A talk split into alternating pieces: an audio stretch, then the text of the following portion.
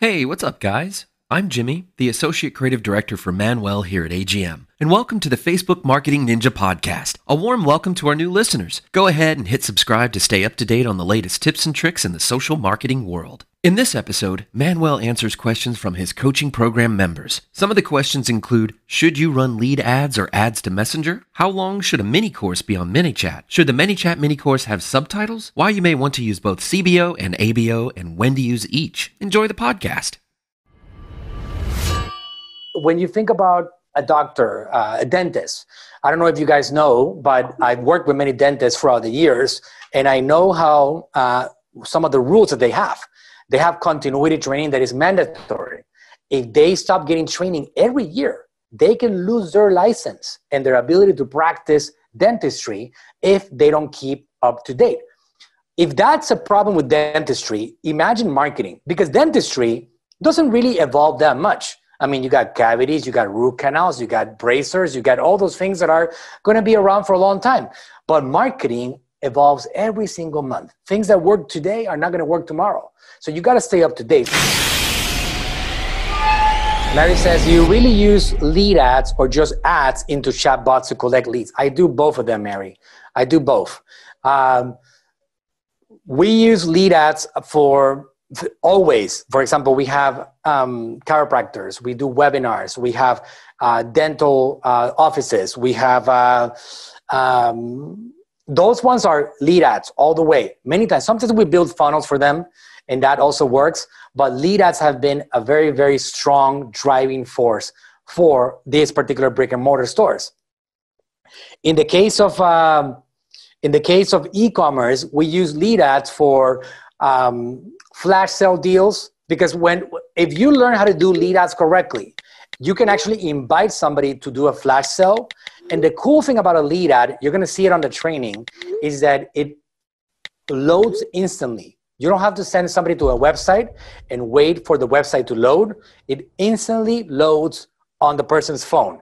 Boop, you click on it, and then it's, it's there. And then on that micro page, which is called a micro landing page inside the Facebook app, you can detail what the flash sale is. It, it's all about. You can put some bullet points and then you can have the person opt in after they give us their phone number and their email.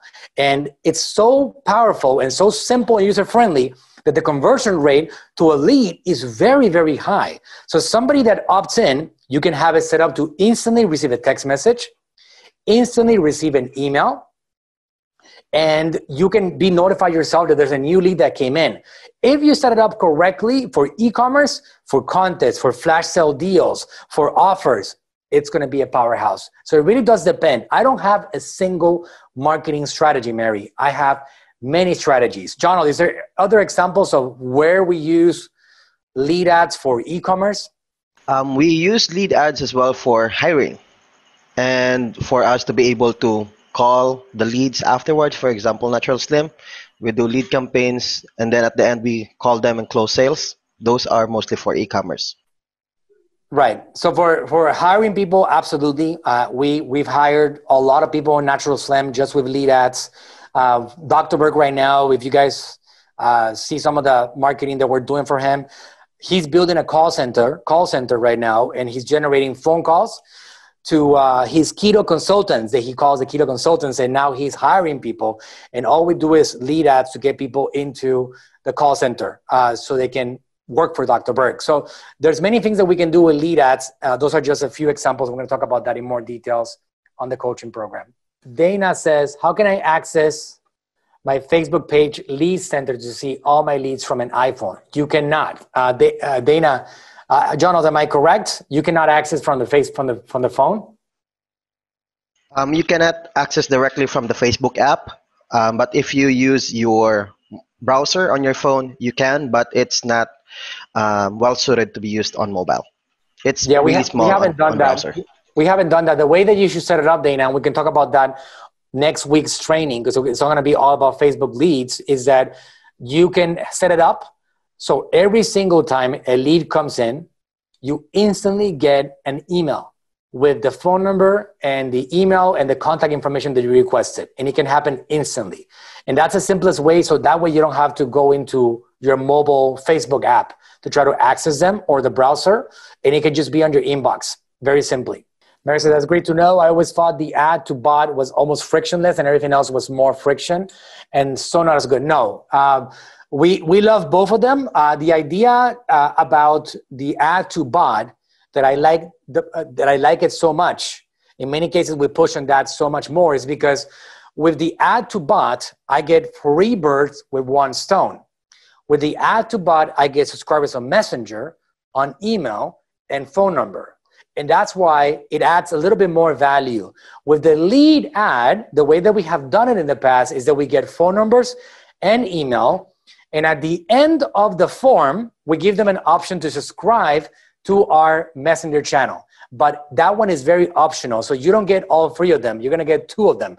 You cannot get a messenger subscriber through a Facebook lead ad. Okay, so questions about mini course on Messenger via ManyChat. So we already have that.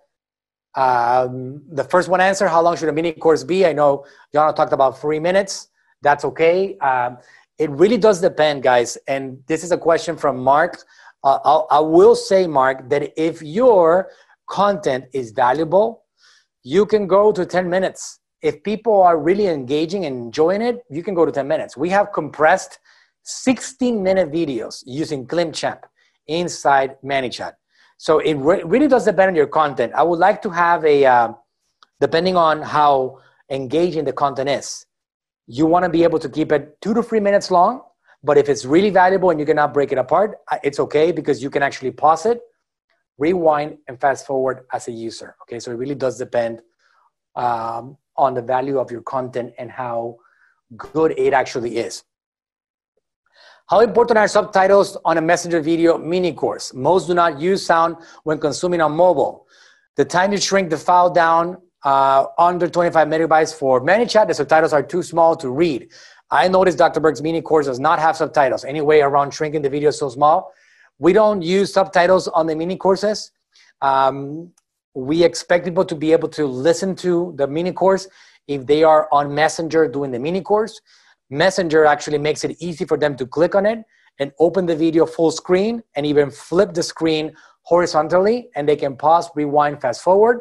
So because of that, I am okay having no subtitles on the Messenger platform. Um, if you add subtitles, because people sometimes will watch the whole video in full screen horizontally, they should be able to consume the subtitles there. So it really does depend. It does add extra work to it if you're going to go ahead and add subtitles on the mini courses. But so far, I haven't done that on my own mini courses. Daymond John's, mine, Grant Cardone's, Dr. Berg's, my dad's. We don't do that right now. And they have been, they have been successful. Okay, that works. Let me see. Yeah. Manuel, please, could you explain more about this learning phase that comes on when creating new ads? What it's doing exactly and how to optimize it to get our ad running faster? It, this question is coming from Anna. Is Anna here by any chance? Let's see. I see an Anna Mendez here. Is that your question, Anna? It might be, right?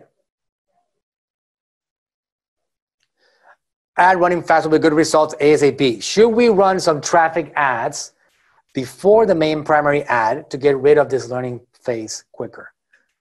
Okay, Anna. Okay, so the answer is this learning phase is something that Facebook has been doing for over two years now. And basically, what it means is that they want to help you. They want to give you results. I actually talked about this on the Facebook Masters course, and it's still applicable 100%. What they want to do is they want to learn who your audience is and who converts based on what your objective is. So, for example, if you're trying to get conversions on purchases, people to purchase your product, they need to get enough conversions in order to get out of the learning phase so they know who's more likely to convert. It's an algorithm question. Why? Because there's a lot of different combinations of uh, things that people like and don't like. They actually mix and match and they look at different people that have different tendencies. For example, there are many people on social media, a great percentage of them, I think it goes up to 60%, that never ever buy something from a Facebook ad. They simply don't. They will not buy anything. I have seen this go up to almost 70%. So that means that you have only about 30%, which is still close to a billion people that are actually buyers and not window shoppers. If you're going for purchases and Facebook knows that your metric to determine whether a campaign is successful or not is simply purchases, they cannot give you the results unless they get enough data. So you're paying Facebook to get enough data for you first before they actually know who your audience is. That's why there are things inside the business manager that, for example, at the ad set level, you can select online buyers and you can exclude people that don't shop on social media. And that's an idea of something that you can utilize as an e commerce brand to ensure that you're not putting ads in front of people that never buy anything from a social media ad. Facebook has all that data. They know if you're a window shopper, they know you actually follow through and purchase things. Why? Because they have a thing called a pixel code. And that pixel code is inserted on millions of websites, which means that every single thing that happens across many of these websites is being relayed back to Facebook. So Facebook knows if you saw an ad, you clicked on it, and you purchased something. Or if you saw an ad, you clicked on it, you browsed, and just dreamed about it and never purchased anything. They have all that data. So the learning phase allows Facebook to understand your product and your audience and helps you match with better people that are going to be more likely to convert and buy your products. Same thing with uh, video watchers, for example. Same thing with uh, if you're going after video views, they're going to go after people that tend to watch videos on Facebook. If there's somebody, let's say, for example, Christian, who's here recording me right now, if there's somebody that doesn't watch videos on Facebook, Christian never watches a video on Facebook. He always continues scrolling on videos, opens up images, reads articles. Well, Christian is not going to be shown a lot of videos along the way because Facebook recognizes that. So if you're going after the learning phase, you want to get enough video views so you can get data to Facebook as to who is your audience and what they like. And the number is 50. Okay, that's new too. There we go. Okay, 50. 50 conversions of whatever your objective is gets you out of a learning phase. So you can you can imagine that on an e-commerce brand, if you don't do 50 conversions in seven days, you basically never get out of the learning phase. That's why what we recommend is that instead of going for purchases, you go for add to carts. Or even before that, you go for view content. Because what that's going to do is that it's going to feed the algorithm enough data so Facebook understands your audience. 50 is the number. But remember, if you're going after video views, it's 50 video views. If you're going after leads, 50 leads in seven days. Day number eight, things get reset. You have to have 50 conversions in seven days, and then boom, it's out of the learning phase and it stays there. So if you get 42 leads in seven days, day number eight, you didn't get it. So it keeps on moving like that 50 leads every for seven days, and then you get kicked out of the learning phase. And now Facebook knows who your audience is, and you can scale at that point. That's why we don't recommend doing any changes to copy, to videos, images, call to actions. Don't get any changes in there if you're already out of the learning phase because it's going to kick into action the learning phase again. So that's something that is in there on all our business managers on all the accounts. Okay, I was wondering about what is more effective when testing new audiences. Keep adding the new ones into the existing campaign with a bunch of other ad sets or create a new campaign, and add this new audience in it? Yeah, great question, Claudia. We will be covering this question on, I'll, I'll answer it right now, but on the CBO versus ABO, this is going to be talked about in more detail. When turning off the underperforming ad sets, do we delete them or just pause them? Okay, good. We'll take one question at a time. What is more effective when testing new audiences? Keep adding the new ones into the existing campaign with a bunch of other ad sets or create a new campaign and add this new audience in it. The answer depends on what type of campaign you're running. If you're running a CBO, you do not touch it if it's already producing results and it's out of the learning phase and it's already going forward. You do not touch it. You have to go and create a new one. ABOs, you can keep on adding ad sets too. All right. So ad sets, budget optimization, meaning that the budget is assigned at the audience level, at the ad set level. You can keep on adding audiences to that particular campaign. CBO, campaign budget optimization, every single time that you add a new audience, it resets the entire campaign. Because remember, the CBO is a different structure. The campaign budget optimization, let me see if I can open up a, a whiteboard here. CBO, ABO. So campaign, campaign, and then ad sets.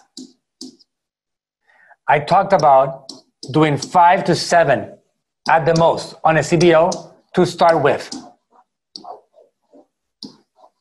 Every single one of them is an audience. It's a separate audience. And once this thing starts rolling, you do not touch it. You leave it alone. Once it's rolling, you leave it alone. You can increase the budget at the campaign level, budget, and you can spend more money until it stops producing. But remember, Facebook is in control of how it spends your money across these ones. You do not control that. If you have a $100 budget, Facebook is going to spend it where they think they should be spending it 60 over here, 10 over here, 20 over here, 0 over here, and 10 over here. It's up to them, not up to you. So if you're discovering new audiences, this is not recommended because you're not going to get a chance to really test out audiences. That's CBO. This is great for middle of the funnel, bottom of the funnel, lead generation, for scaling and e-commerce. It's fantastic. It's a powerhouse and absolutely highly recommended. Not for bottom of the funnel, not for top of the funnel. On ABO, you have ad sets, and every single ad set has its own budget. And you can adjust it here. I can say $10 here, $5 here, $5 here, $20 here, $10 here. On this one, you can keep on adding audiences throughout without a problem. On this one, you not once you set it up, you do not touch, especially if it's getting results. If you're not getting results yet, and you want to next day after you create it, you're like, oh, maybe I should try another one. You can plug that in, plug another one in, you're going to be okay. Remember, every single time that you add an audience is going to reset the whole thing. All right. So I will be very careful about not touching this campaign if, it's already performing. If it's not performing yet and you're not getting results, well, you don't got much to lose, right? So at that point, you can continue adding here. But again, I recommend to keep it simple that you do no more than five to seven audiences on a CBO. And on an ABO, you can keep on adding different audiences because it's not going to affect the overall campaign will not get affected by what you do at the ad set level. It will not get affected at that point. All right. So it does depend on that point. Once you get a CBO that's performing well and you like what you're getting, you, you can leave it alone and then you can take out, it, let's say that, for example, this one is killing it this audience right here is killing it. Well, you can grab that one and you can bring it to a campaign over here and create a new one with that particular one with a winner and just spend a lot more money with that one. Okay, you can do that. Hey guys, I hope you enjoyed this week's episode of the Facebook Ninja Podcast. If you want to learn more advanced ninja tactics to grow your business and master social media marketing, then sign up for the Manuel Suarez coaching program by heading over to our website, manuelsuarez.com forward slash coaching.